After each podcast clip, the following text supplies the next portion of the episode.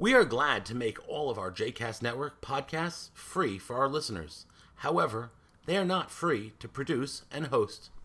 Please consider making a donation to JCast Network to help support our work by visiting jcastnetwork.org/donate. Thanks for your support. You are listening to Two Minutes of Torah with Rabbi Danny, a JCast Network podcast. For more information about Rabbi Danny, please visit rabbidanny.com. For more information about other JCast Network podcasts and blogs, please visit jcastnetwork.org. Shalom, and welcome to Minutes of Torah, Parashat Re'eh, good, bad, or both. At this time of the COVID 19 pandemic, I personally have been feeling that I'm flung between emotions in extreme. Things are never really neutral. It's either great or it's terrible. One minute high, next minute low. And I imagine that this is an experience that many of us are going through. There's been a lot of negative and a lot of challenge to this moment. But at the same time, there have been opportunities for things that are a little bit more positive. Opportunities to take advantage of the time at home, to take advantage of being together with family, and to not be able to do our normal routines. It feels like we're living through positives and negatives in what is overwhelmingly a challenging and difficult time.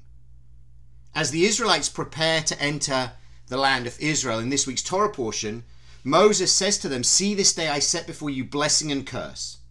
We see that there are two paths which we can follow. One path will lead to blessing and one path will lead to curse. And with that choice placed before us, it would seem obvious that we will be pursuing a path of blessing. Although those who've read ahead will know that once in the land of Israel, we often end up suffering from the curses and then retreating to the blessing afterwards. But then the Torah goes on Blessing if you obey the commandments of Adonai your God that I enjoin upon you this day, and curse if you do not obey the commandments of Adonai your God, but turn away from the path that I enjoin upon you this day, and follow other gods whom you have not experienced.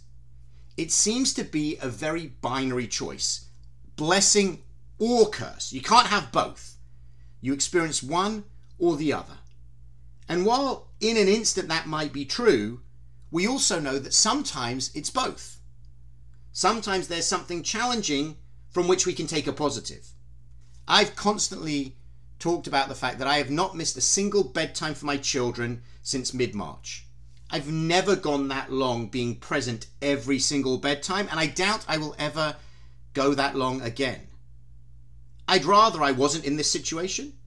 I would probably rather that I'd missed lots of bedtimes because we were able to go about our life normally and we weren't as a world suffering from this pandemic.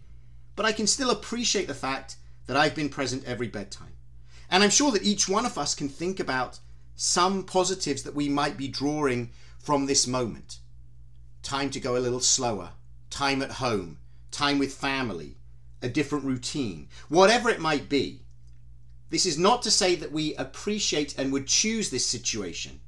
We wouldn't. But it's still clear to us that there's blessing amidst the curse, blessing amidst the challenge. It's never as binary as the Torah sets up for us in this week's portion. And we can see throughout the history of the Israelites that often from the challenging situations, blessing can emerge. We have to look for the blessing. We have to do what we can to bring about the blessing. But nevertheless, blessing can always potentially be there. That was the challenge then, and it remains the challenge now. How can we find blessing amidst the curse of this moment? Shabbat Shalom.